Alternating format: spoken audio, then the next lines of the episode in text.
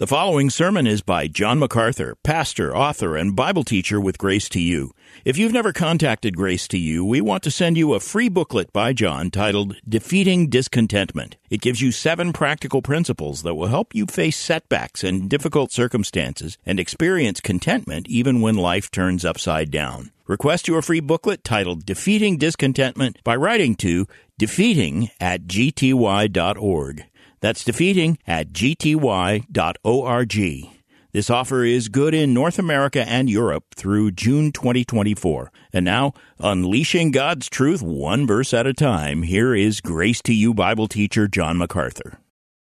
Well, let's turn in our Bibles to Luke chapter 18. Luke chapter 18. And we return to the encounter between the rich young ruler and the Lord Jesus Christ. Now, this will be our third look at this very, very fascinating and important encounter and instructive one as well. And I suppose if we were to title this, we might title it How to Obtain Eternal Life, or we might title it The Impossibility of Salvation. Either title would work very well. Just by way of introduction, it is widely believed today in contemporary evangelicalism that leading people to salvation, leading people into God's kingdom, leading people to eternal life is fairly easy if you develop the right approach, if you develop the right strategy, if you come up with the right method. And that means getting savvy about the culture. That means being good at understanding people's felt needs. That means being adept at grasping the hot buttons that trigger people's responses. And so, in order to get people to accept the gospel, we want to make sure we understand what their felt needs are, what their aspirations are, what their longings and desires are, and we sort of move in in that direction. Now you add to that, the message has to promise them that all of their felt needs can be met, all of their dissatisfactions can become satisfactions, all their unfulfilled dreams can become fulfilled, all their failures can become success, and with those kind of promises, they'll sign up so fast you won't know what to do with them all. Throw in a rock band and some cool music, uh, just kind of make it seem like it's really part of the world and it's not a big step anyway. And it should be pretty easy to get people to respond to the gospel. Speak only then of God's love and of the frustration of God if people won't accept His love and come to Him and how bad He feels when people don't do that. Make them feel even a little guilty for hurting God by not coming and put it all together, mix it up, and should add hundreds, if not thousands, to your congregation. Oh, by the way, keep the environment casual, non-threatening, and fun. And the message simple with a lot of stories. Is it too obvious to suggest that Jesus wouldn't buy into that? In fact, what we have here in this encounter is the absolute opposite of all of that kind of thinking. What Jesus says in the text before us is that it is impossible for people to be saved, no matter what strategy you might concoct to move them or manipulate them. No matter what approach, no matter what method. He says it is impossible for people to be saved by moving them in any human way. Let me read this text again. Look at verse 18. And a certain ruler questioned him, saying, Good teacher, what shall I do to inherit eternal life? And Jesus said to him, Why do you call me good? No one is good except God alone. You know the commandments. Do not commit adultery. Do not murder. Do not steal. Do not bear false witness. Honor your father and mother. And he said, All these things I've kept from my youth. And when Jesus heard this, he said to him, One thing you still lack. Sell all that you possess and distribute it to the poor, and you shall have treasure in heaven. And come, follow me. But when he had heard these things, he became very sad, for he was extremely rich.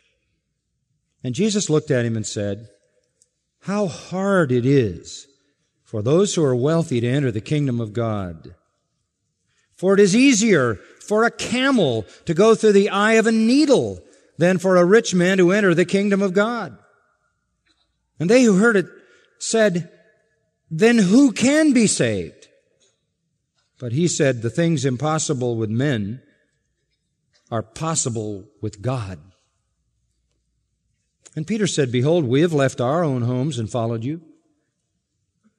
And he said to them, Truly I say to you, there is no one who has left house or wife or brothers or parents or children for the sake of the kingdom of God who shall not receive many times as much at this time and in the age to come eternal life.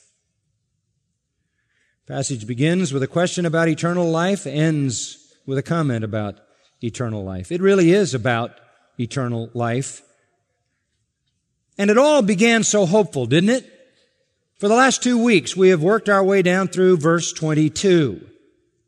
And what have we discovered? Well, we found a young man. A young man who is highly esteemed. He is a ruler. To be young and to be a ruler means you have achieved as much as one could achieve in Jewish religious society. To be a ruler means you're the leader of a synagogue. Uh, you have been appointed to that responsibility because everybody admires you. Everybody believes you are the most spiritual, the most religious, the most uh, dutiful Jew, observer of the law, keeper of the things of God. This young man, however, having achieved as much as he had in life, all the uh, power and influence that comes from being a ruler in the synagogue, all of the esteem that comes from being a highly religious and righteous on the surface person, has not brought him eternal life and he comes seeking it. And by eternal life, we understand, remember, a kind of life, not a duration of life. The Jews understood eternal life as that life which belongs to the one who is eternal, the life of God, communion with God, the knowledge of God, the sense of belonging to God, of God's presence, the joy, the peace, the satisfaction, fulfillment, hope, assurance, certainty, security that comes with that. He knew he didn't have that. Therefore, he lacked a real hope for heaven. And from the human side, everything seemed so good, so much in place. He knew what he wanted. He wanted eternal life. It's the right thing to want. He felt the need deeply. He comes without embarrassment, discloses publicly in front of a crowd to Jesus that he lacks eternal life. That's an amazing admission of someone who would have been assumed to have had a relationship with God or he wouldn't have been put in the position he was in. He sought eternal life diligently. He came running. The other writers tell us in Mark and Matthew, Matthew 19, Mark 10 give parallel accounts that fill in many of the details. He came running and when he arrived, he knelt. And so there is a diligence, there is an eagerness, there is a humility here. He came to the right person. He came to the one who is himself eternal life and the giver of life. He asked the right question. All of that led us to say from the human side, he is the perfect seeker. He is in the perfect position to be led into salvation, at least from the human side. This is everything that today's evangelical movement would love to see in people. Somebody who wants a relationship with God. Uh, somebody who is eager to have God involved in his or her life in a powerful and present way someone who is looking for joy and peace and happiness and, and satisfaction and hope and fulfillment and purpose and all of those things. Somebody who is willing to come with eagerness, who is willing to humble himself, someone who is coming to the right source, someone who's coming to God through Jesus and asking the right question. It all seems so very good. And Jesus begins to test the true character of this seeker in verse 19 with his first comment. He says, Why do you call me good? You called a rabbi teacher, but never in any Jewish literature do we find anyone ever calling a rabbi good teacher. Good was reserved for God. God alone is good. So when Jesus says that, no one is good except God alone, he is simply re- reiterating their current theology. And by posing this to the young man, he is saying, are you, by calling me good, affirming that I am either God or related to God or come from God? That is the obvious assumption. This is a good thing. He is coming to God through Jesus. Whether he believes Jesus is God, might be God, or is a messenger from God, he understands that there's a connection there, and so he comes seeking that which is a message from God through this man Jesus about eternal life. But if Jesus is truly good and truly connected to God, then this young man has put himself in a position to do whatever Jesus says if he's got any integrity. If he's legitimate, if he's honest, if he is asking with integrity, then whatever Jesus says, because he is connected to God, the young man will do or should do. That then becomes the first test of his integrity or his sincerity. Jesus moves from there to test it further by saying, you know the commandments. You know what God has said. Do not commit adultery. Do not murder. Do not steal. Do not bear false witness. Honor your father and mother. And he rehearses for him some of the Decalogue, some of the Ten Commandments, the latter half, which have to do with human relationships. In order to test his attitude toward the law, both as a revealer of his sin and as a means of salvation. The young man responds to Jesus bringing up the law in verse 21. He said, all these things I've kept from my youth. From his perspective, he believes he has kept the law. Very much like the apostle Paul in Philippians 3, who said as concerning the law, blameless. On the outside, superficially, as far as people could see, he had done his best to keep the law.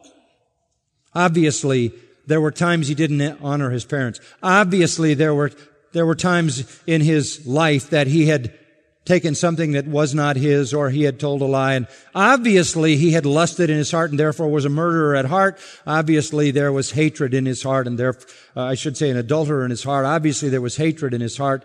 Therefore he was as guilty as a murderer. So said Jesus in the Sermon on the Mount, defining these prohibitions all the way down to their true depth in the human heart. But from his viewpoint, he had created the illusion that he was a law keeper. So instead of the law doing its work of revealing his sin, he had twisted the law into a means by which he had established his own righteousness. This is a problem. This is a problem. The second problem was he still believed that salvation was by his own efforts.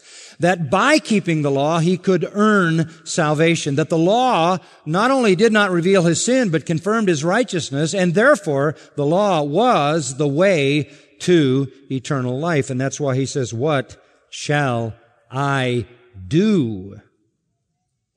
Now, Jesus brings this up because two things have to happen if you're going to receive eternal life. Number one, you must understand that you are crushed by the law. You are a sinner under the law. You have broken the law. Therefore, you are debtor to God who has established the law. God now is your judge. He holds you under a curse, which will result, if that curse is not removed, in eternal judgment. Jesus puts up a barrier immediately against this seeker and says, whatever it is that's going on in terms of your own heart, whatever it is you want, whatever felt needs you have, whatever things are uh, not the way you would like them in your life, whatever elements are missing in your life, the issue here is do you see yourself as a sinner and do you see yourself as under the judgment of the law? And do you understand that by means of the law you cannot earn eternal life? He should have understood that since he'd kept the law since his youth and knew he didn't have eternal life.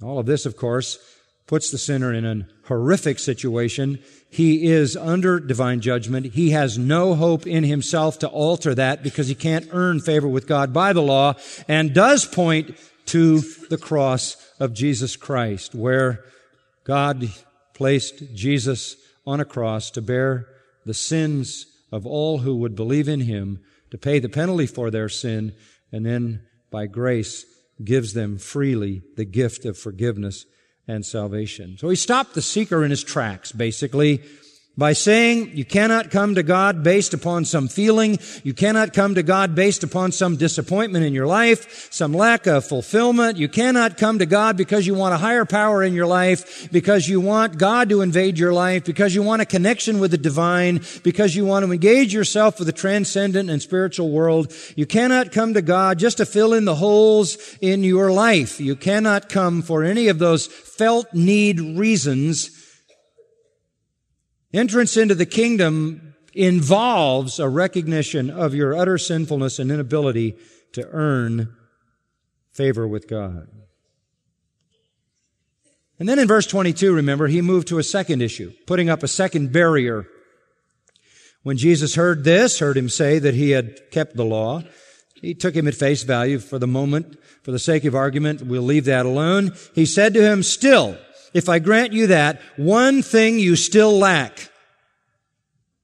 If I take you at face value and say that you are a lawkeeper, there's one thing you still lack. Sell all that you possess and distribute it to the poor, and you shall have treasure in heaven, and come follow me. And we saw last time that what he's really asking him to do is forsake everything. Everything. Are you willing to do that? Jesus doesn't ask everybody to do that. He doesn't ask most people to do that, but he asks everybody to be willing to do that. Sell all you possess. This would be the family estate. He was no doubt in possession of the great wealth of the family. It says he was extremely rich in verse 23. One of the other accounts, he had many possessions. He had a home. And it's referred to in verse 29 as we'll see in a moment. He had a farm, as one of the other of the three accounts indicate. So he's talking about a huge estate. And to liquidate that and give all his money to the poor would be not only to alienate himself from all his riches, but it would be to alienate himself from all his family. His wife, his children, his parents, his siblings. He would forsake everything. Home, property, money, family, and he would certainly lose his place in the synagogue, following after Jesus. He would be out of the synagogue, unsynagogued. He would be seen as a rebel to Judaism. Everything was at stake. Jesus puts up barriers in front of him, stops him in his tracks at the point of his felt need, and said, You must see yourself as a sinner, unable to earn salvation, you must see the Lord Jesus Christ as the absolute and all consuming priority of your life, even if it costs you everything. Salvation, as it's referred to in verse 26, who then can be saved? Entrance into the kingdom, as it's referred to in verse 25 or eternal life, as it's referred to in verse 18, all mean the same thing, comes from acknowledging sin, acknowledging the need for divine forgiveness because one is unable to earn salvation, and affirms the willingness to leave present perishing priorities behind and follow Christ. Again, it's all about deny yourself, take up your cross, and follow me. This teaching of Jesus is consistent through all his ministry. So there he stands at the crossroads of eternal destiny. Luke 14, 33. Whosoever he is of you, says the old authorized version, whosoever he is of you that forsakes not all that he has cannot be my disciple. And Jesus told him, if you're willing to do that, verse 22, you will have treasure in heaven. Heavenly treasure far surpassing to any earthly riches. So the test is clear. You've just said, I'm good. You have said by that that I'm from God. Are you willing to do whatever I say because it comes from God? If you are, then you have to change your view toward the law. You have to change your view toward everything in your life as to priorities. Well, it didn't take him long to respond. Verse 23. When he heard these things, he became very sad. He was sad when he got there and now he's sadder. He didn't give it much thought. He didn't want to go away and meditate on it. He didn't ask for further clarification. It was crystal clear. He was very sad. It was not the sorrow of godly repentance, such as 2 Corinthians chapter 7. It was a sorrow unto death. Deadly sorrow. All his felt needs were so strong, that's why he came. He really wanted God in his life. He wanted Jesus to lead him to God. He wanted peace and rest and joy and happiness, assurance, security, hope, heaven. But he wanted it in addition to, not in the place of, all his priorities. Matthew 19:22 and uh, Mark 10:22 say the same thing. He left. Walked away. Turned around, disappeared. That was it. Never meet him again. Never meet him again. Was he a real seeker? No.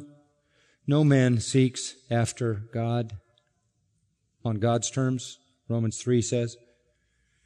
But the Old Testament prophet said, if you seek me with all your heart, you'll find me. If it doesn't get all the way down into the depth of the heart, it's not a true seeking. His priority was really himself. And that's the problem with felt needs. It's all about the person who has the needs. The priority was fix me, make me feel better about life, make me feel better about myself, make me feel better about my future, make me feel better about dying, make me feel better about the life after death, make me feel better. I, I have these needs. His priority was not eternal life. His priority was not really the kingdom of God. His priority was his riches, his position, his power, his influence, his religion, his relationships, his money. And he couldn't abandon it. And it, he didn't need to stand there for a long time. He had no power to let go of it. He wanted eternal life to some degree, but not to the degree that he would forfeit everything. Sell all to buy the pearl. Sell all to purchase the treasure. Very sad. But unwilling to confess his sin, unwilling to confess his utter inability to please God, unwilling to submit to the absolute authority of Jesus Christ, unwilling to exchange all his priorities. He would not, to put it in the words of Jesus in Luke 9:24, he would not lose everything to save his life. He would rather save everything and lose his eternal soul. Jesus has no interest in temporary converts. They are so easily won and so easily lost. Now, it's out of that incident that Jesus teaches the disciples a crucial lesson. The story's over, the encounter ends, and that's how it ends. The hottest prospect apparently walks away without salvation, and Jesus watches him go. But out of that, Jesus has something to teach us. We saw the human side, we saw the divine side. Now we get Jesus' commentary on the event. I suppose, and I actually thought about it, I could outline the section from verse 24 to 30 and come up with an outline, but the more I thought about it, the more I felt that this is just a dialogue. This is just a commentary from Jesus that needs to stand on its own ground in the conversational format that it comes in. So let's just flow through it and watch the principle of uh, Luke 9:24 losing your life to save it and saving your life to lose it unfold. Verse 24. Jesus looked at him. One of the other writers says loved him also, and said, How hard it is for those who are wealthy to enter the kingdom of God. That's a shock. That is a jolt. Really is. You've got to put yourself in their culture. How hard it is for those who are wealthy to enter the kingdom of God? Are you kidding? They believed that wealthy Jews were wealthy because God had blessed them. Now, this isn't any new theology. No, no, this theology is very well articulated by the useless friends of Job. You remember the story of Job. Job has trouble in his life and his friends pile on him this very same theology. If you've got trouble, God is giving you trouble because you're sinful. If you've got blessing, God is giving you blessing because you're righteous. Job, it's easy. It's simple. You have lost everything because you've got sin in your life. And they harangued on Job about that again and again. And Job said, I examined my life. I looked everywhere there was to look. And I'm telling you, there's nothing there. I'm not perfect, but there's nothing I'm not dealing with before God.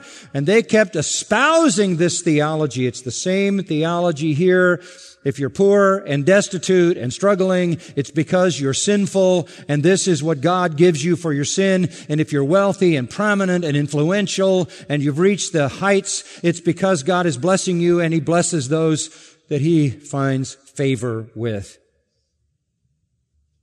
In the Jewish society, the more wealth you had, the more they perceived God had blessed you, and therefore the higher ranking citizen you were in the kingdom of God. The rabbis even taught that with alms you purchase salvation. So this statement is a jolt. It's a shocking statement to their sensibilities because they assumed a causal relationship between wealth and power and blessing from God. Current theology says you're rich, you're blessed, you're blessed because you found favor with God. You found favor with God because you please Him. You therefore must be a part of his kingdom. Jesus completely counters that. How hard it is for those who are wealthy to enter the kingdom of God. And just how hard is it? I'll tell you how hard it is. Look at verse 25. It's easier for a camel to go through the eye of a needle than for a rich man to enter the kingdom of God. That's a familiar statement, isn't it? It is easier for a camel to go through the eye of a needle than a rich man who enter the kingdom of God. That's a bizarre picture, isn't it? What a bizarre image. What a vivid image. This is proverbial, by the way, and probably was a relatively common statement. We have statements like it that are found in the Talmud. One rabbi named Na'mani uses an elephant and when talking about something that is impossible says it would be easier to put an elephant through the eye of a needle. An elephant being the largest animal in Mesopotamia. In Israel, the largest animal was a camel. It was a way to express something that couldn't happen. And it was hyperbole. It was vast exaggeration. But some people have struggled with that and they've said, well, wait a minute, then you're saying it's impossible to be saved. How can you say it's impossible for a rich person to be saved? I know a few rich people that are saved. How can it be? So maybe it means something else. So even in the early fathers, Origen and Cyril of Alexandria, many years ago, maybe the fifth century, said, um, should be Camillas. And some scribe wrote down camelos, camel, instead of camillas, cord. And he was really saying cord, meaning a thread, and it's easier to thread a needle than to get a rich man into heaven. It takes a little work and a little effort, but it can be done. No.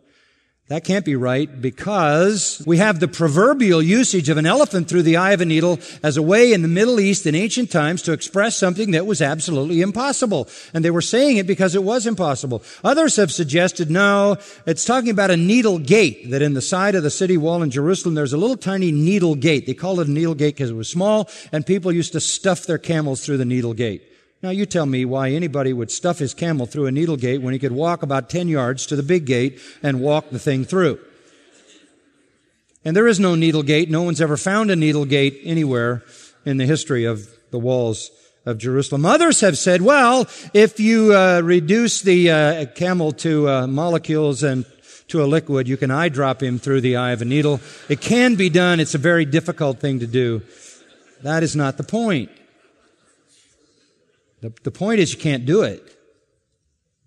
In Mark 10:23, let me expand on a little bit. The parallel account Mark gives, Jesus looking around said to his disciples how hard it will be for those who are wealthy to enter the kingdom of God. Then he went on to say this. The disciples were amazed at his words. Why, why were they amazed? Because they thought the wealthy people had the best opportunity to get into the kingdom of God because they could buy their way in. Jesus then went on to say this, Mark 10:24.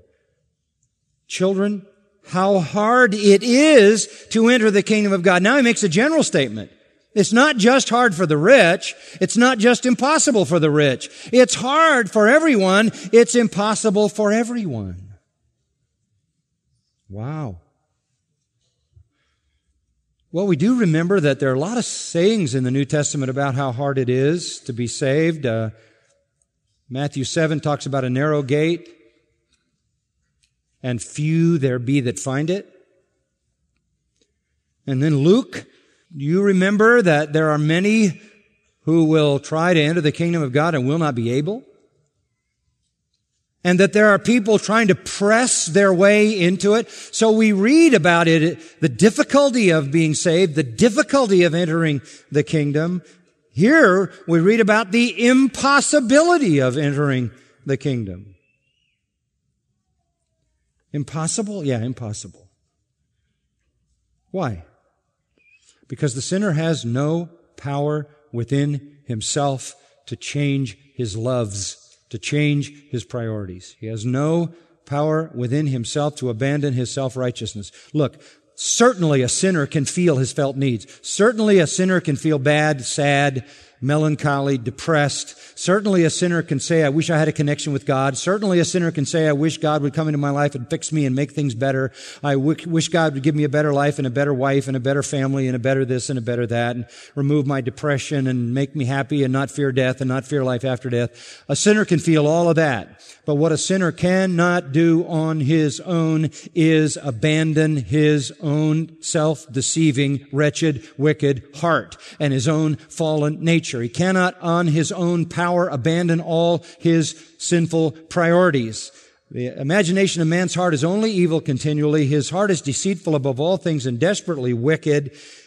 He can't change himself. It's Jeremiah 13, 23 again. The Ethiopian cannot change his skin. The leopard cannot change his spots. Then may we also do good who are accustomed to doing evil. We can't change ourselves. And that is Jesus' point. Somebody seeking for purely human reasons. Somebody coming just because they don't like the way things are in their life does not have the power to transform themselves. And so, it can't happen any more than you could stuff a camel through the eye of a needle. Everybody's in the same situation, particularly the rich, who would be assumed maybe not to be in that situation in a works system. So if you bring the account of Mark in, and you remember now, Matthew, Mark, and Luke are giving us only pieces of the whole, and we get the, the whole inspired treatment when we pull all of them together. This is shocking stuff. Because in a works righteousness system, the obvious assumption is you can get there on your own. You can contribute. This is, by the way, the end of all works righteousness systems. It's impossible. You can no more come to God on the basis of your own human deprivation, human assessment of life, your own disappointment. You can no more come on your own, on your own merit, than a camel can be stuffed through the eye of a needle, or for that matter, an elephant. Can't be done. And even if you're rich, in the Jewish writings, Tobit, it says, it is good to do alms rather than to treasure up gold. For alms deliver from death, and this will purge away every sin. That's what they believe. You can purge away your sins if you give enough money. If you have enough to give, you can purge away all your sins. So the rich gain the highest ground in the kingdom. In Sirach, it says, alms will atone for sin. The Talmud says almsgiving is more excellent than all offerings and is equal to the whole law and will deliver from the condemnation of hell and make one perfectly righteous. How's that? You can be perfectly righteous and escape hell if you give enough money. So the rich, of course, they can buy their way in. So what our Lord is saying is no one can do it on their own, and not even the rich. Now, this is amazing stuff. In Matthew 19:25 it says they were amazed. In fact, it says they were very amazed. They were exceedingly amazed. And verse 26, in their amazement, they who heard what Jesus said replied, then who can be saved? Who, if the rich can't be saved, who can be saved?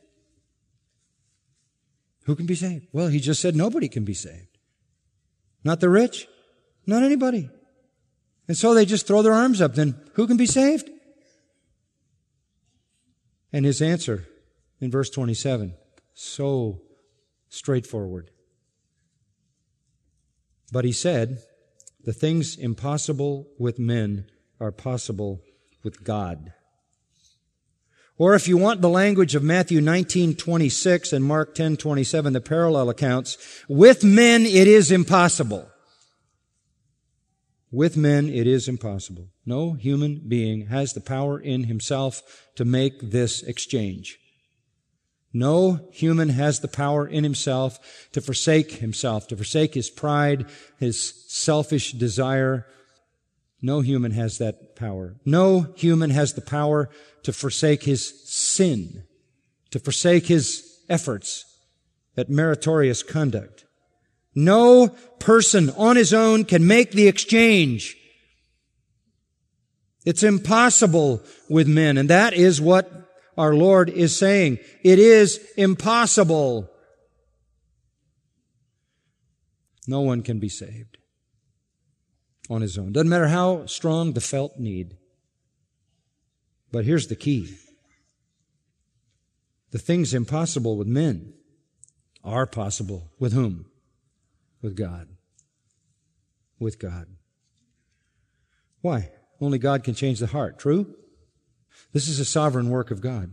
Cannot be done by any human being. No matter how much felt need you might feel, you can't make that exchange on your own. It is a mighty, regenerating, transforming work of Almighty God. They're possible with God. In fact, in Matthew 19, 26 and Mark 27, it says all things are possible with God. Only God can change the heart. The world is full of people who want change in their life. And modern day evangelicalism plays on those people with little regard for the fact that only God can really save. And so we try to tweak and twist and turn and manipulate and motivate people as if we can somehow get them to do what's impossible. We're spending all our times trying to stuff camels through needles. Can't be done. Only God can save. And God only saves when He moves people to come under the power of the law, to strip them bare as sinners, unable to earn their salvation, and when they come under willingly the submission to the Lordship of Jesus Christ so that they willingly forsake all to embrace Him. That is a work of God. Never hesitate to put those barriers up, for those are the barriers that God must take the sinner over. Again, if you want to see this in clear terms, John 1. John 1. In verse 11, it says that he came to his own and his own did not receive him. He came to his own people, Jewish people, they did not receive him. Verse 12 then says this, but as many as received him, as many as received him, to them he gave the right to become children of God. Even to those who believe in his name. Some believed and received and became children of God. But then verse 13 immediately says, who were born, who were regenerated, not of blood, nor of the will of the flesh, nor of the will of man, but of God. This didn't happen on any human basis. Blood, the will of the flesh, will of the man, all speaking of human power. No one receives Christ. No one becomes a child of God having believed in his name by his own will. It only happens by the will and the power of God regenerating that person. So there is the death of all legalistic systems, all self-effort, all works righteousness, all Pelagian, Arminian approaches to salvation. If you look at John 3 and verse 3, Jesus is having a conversation with a legalist, Nicodemus, Pharisee, a ruler also of the Jews, very much like the rich young ruler, prominent, highly esteemed. And he's got the same question. He wants to understand the kingdom too. He wants to come into the kingdom as well. Jesus knows that. Even though he doesn't say that, he knows his heart. So in verse 3, Jesus answered and said to him the question he hadn't verbalized but was in his heart. Truly, truly, I say to you, unless one is born again, he can't see the kingdom of God. How you got, the, the young man says, how do I inherit the kingdom of God? And this, this man, Nicodemus, who's also a ruler, very parallel to him, says essentially in his heart, how do I get into the kingdom of God? And Jesus says, it's going to take a new birth. It's going to take a birth from above. You must be born again, anathen, from above. And then Nicodemus says in verse 4, how can a man be born when he's, how can I do it? And he's speaking in the metaphoric language of Jesus. I can't enter a second time my mother's womb be born. He's simply carrying the metaphor out. He knows exactly what Jesus is saying. He's saying, I can't do that. I can't give birth to myself. I can't regenerate myself. I can't do it. It's impossible any more than you could put a camel through the eye of a needle. I cannot do it. No, you can't, Jesus answers in verse 5. Unless one is born of water and the Spirit, he cannot enter into the kingdom of God. It is a work of the Spirit. The Spirit of God from above has to give you this power. Because, verse 6, that which is born of the flesh is flesh. All that is from the flesh is more flesh. The will of man, blood, the flesh, all those human representations from John chapter 1 lead nowhere. Flesh, more flesh, flesh, more flesh, more flesh. That which is born of the Spirit is Spirit. If you want to catapult into the spiritual realm, God's realm, the realm of the kingdom, eternal life, it is the work of the Spirit. So do not marvel that I say to you, you must be born from above. Anathen. You must be born from above. It comes from God and God alone. And you know what? It's a sovereign work. Verse 8. The wind blows where it wishes. You hear the sound of it. Don't know where it comes from or where it's going. Is that true? You can't see the wind and you can't control the wind. It comes wherever it wants and goes wherever it wants. So is everyone who is born of the Spirit. It is a sovereign work. The Spirit comes when He wills, on whom He wills, and does what He wills. This is what John 6:44 calls the Father drawing. No man comes to me except the Father draw him.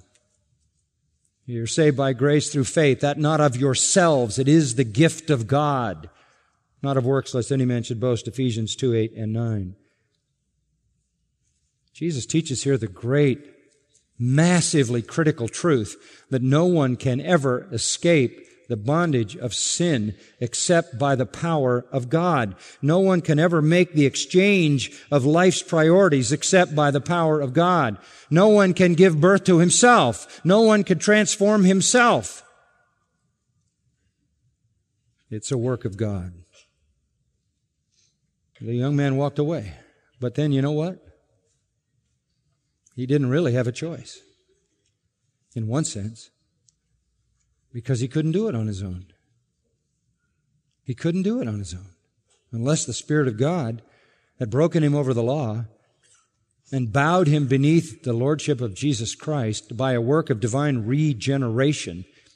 He didn't have the power to change. So when the young man walked away, Peter is there with the others. And he speaks, I think, not only for himself, but for them in verse 28. And Peter said, Behold, we've left our own. You see homes in italics. I don't know why they put that in there. It's not, uh, that word's not here. Our own things. Another way, we have left everything we own and followed you. You see, we know what he was saying to the young man because this is exactly what Peter understood him to be saying. Peter is saying, in contrast, here we are, Lord. What have we got left? We walked away from our families. We walked away from our jobs. We walked away from our synagogues. We walked away from all of our relationships. We walked away from the esteem and the relationships that we had all our lives. We walked away from every bit of it. We dropped everything and followed you. We have forsaken all. We have denied ourselves, willingly taken up our cross to follow you. So he puts himself and the others as over against the response of the rich young ruler. We did exactly what he refused to do. We did that. We followed you. Matthew 19, 27, we have forsaken all and followed you. And he's saying that for the group, for the apostles, for sure, as I'll show you in a moment. But for others of the disciples who were now following Jesus in true faith, with the exception of Judas, they had come to Jesus genuinely and forsaken everything. Judas hadn't because he was still holding out for the money, as will unfold later. They had come because he drew them. They had come because the Spirit of God transformed them, regenerated them. Peter says, We've done exactly what he wouldn't do. And according to Matthew 19, 27, he then added, What shall we have therefore? Or therefore, what shall we possess? What's in it for us? The Lord didn't rebuke Peter. That was, a, that was an honest and justified question. In fact, he gives him a wonderful, marvelous answer. We did what he wouldn't do. Here we are. We left everything. What shall we have? And he said to them, verse 29, Truly I say to you, there's no one who's left house or wife or brothers or parents or children for the sake of the kingdom of God, who shall not receive many times as much at this time and in the age to come eternal life. The Lord says, I know you have, Peter. You have done that. You have done what's impossible with men because God has granted you regeneration. This is exactly what Jesus meant when he talked to the young ruler. He couldn't have meant anything else. It's exactly what Peter thought he meant, and Jesus affirms that that's exactly what he meant. That's exactly what I'm talking about, he says. Leaving house, wife, brothers, parents, children. Leaving everything. In one of the other gospels, it says farms, properties. When you come to Christ, you leave it all behind. All the priorities are changed and you love Him with all your heart, soul, mind, and strength and you want Christ to such a degree that you would let go of anything and everything. But like Job, who was restored with far more than he ever lost, Jesus says, if you've left that, you will receive many times as much at this time and in the age to come eternal life. This is the great exchange. You get the pearl of great price, you get the treasure hidden in the field. All you have to do is sell all the cheap stuff you have in this life.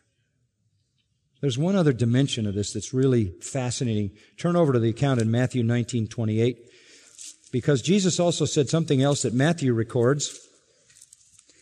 Matthew 19, 28, that I want to sort of end on.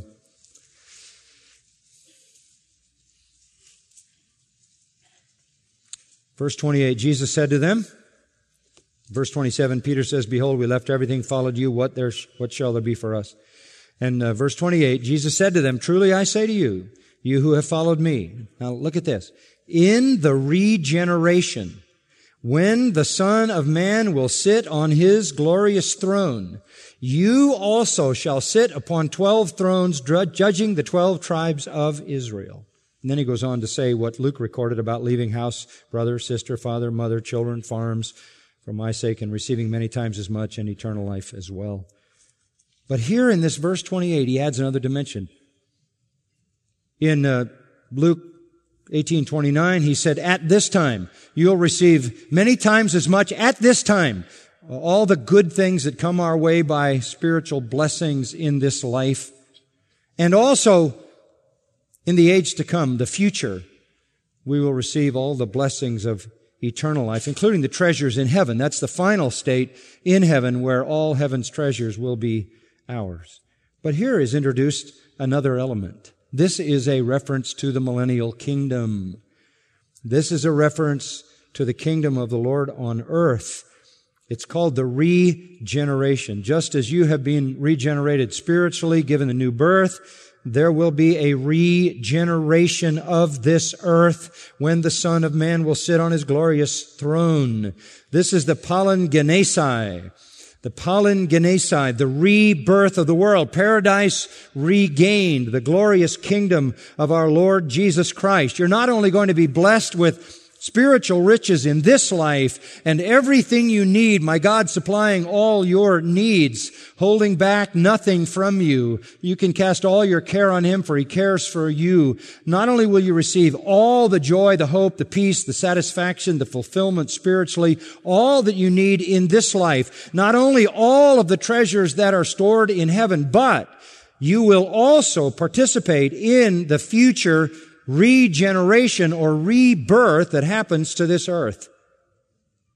Just as you have been granted a rebirth, you will participate in the rebirth of this earth.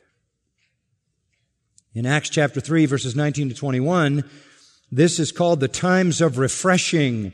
The times, the kairoi, the fixed epoch, the era of refreshing or rest, which will come upon the earth when the Messiah reigns and rules here and Satan is bound and the earth rests from the power of the curse of Satan. Also, it's called in Acts 3 the times of restitution or restoration when the kingdom is restored. And you remember in Acts chapter 1, Jesus spent 40 days with the uh, apostles after his resurrection before his ascension. 40 days. And it says that in those 40 days he spoke to them concerning the kingdom, the coming kingdom. And at the end of it they said this, Will you at this time restore the kingdom to Israel? That's an important statement. Will you at this time restore the kingdom to Israel? And did Jesus say, Where'd you get that kind of crazy idea? What do you mean? Israel's no longer going to receive the kingdom. That's all for the church. We erased Israel. That's an amillennial view. The church becomes the Israel, the replacement. It doesn't say that. 40 days of teaching about the kingdom, and their question at the end of the 40 days is, will you at this time restore the kingdom to Israel? He must have been telling them for 40 days that a kingdom would be restored to Israel. Or he would have said, that's a stupid question. Didn't you get it? Of course, there's a kingdom for Israel. And in that kingdom, the 12 tribes will be identified and have significant places under the reign and rule of Jesus Christ. And over the 12 tribes will sit the 12 thrones of the 12 apostles. And you can argue whether number 12, when Judas is omitted, is Matthias by Lot or the apostle Paul, probably Matthias. That's the kingdom. That's the earthly millennial golden age of the Messiah. So what do you get when, when you give up these passing earthly riches? You get all spiritual blessings in the heavenlies in Christ Jesus at this time. You get all the treasure of heaven in eternity and you get a place of blessing and rule in the glorious earthly paradise of the golden age of Messiah. When Messiah will rule the earth, as Psalm 2 said, when Israel will be converted and restored to her land and her glory, when truth dominates the world and righteousness and peace when joy abounds, when the Holy Spirit's power will be in full demonstration, when the curse will be lifted, life will be long. If you die a hundred years, you die a baby. When the animal kingdom will be changed so that a child can play with snakes and a lion and a lamb lie down together. When the earth will produce food like never before. When the deserts blossom like a rose. When healing and health are dominant. Jerusalem is exalted and Satan is chained along with his demons for the duration of that kingdom. This is referred to as when the Son of Man will sit on his glorious throne. The throne promised through David to David's son, the great Messiah. He will return. He will set his feet on the Mount of Olives. He will establish his throne. He will reign for a thousand years. And what will you get, Peter? You and your pals, the apostles, you will get to be in that kingdom and you will sit on some thrones under my rule and you will rule and judge the 12 tribes of Israel. What a promise. Who's going to be in that glorious kingdom? Daniel 7:18 says the Old Testament saints are going to be there. 1 Corinthians 6 2 says the New Testament saints are going to be there. We're going to be judging the world in that kingdom. And here it says that the apostles and all who follow Christ are going to be there. All the saints then of all redemptive history are all going to be gathered into that glorious kingdom to enjoy all the bounty of paradise regained.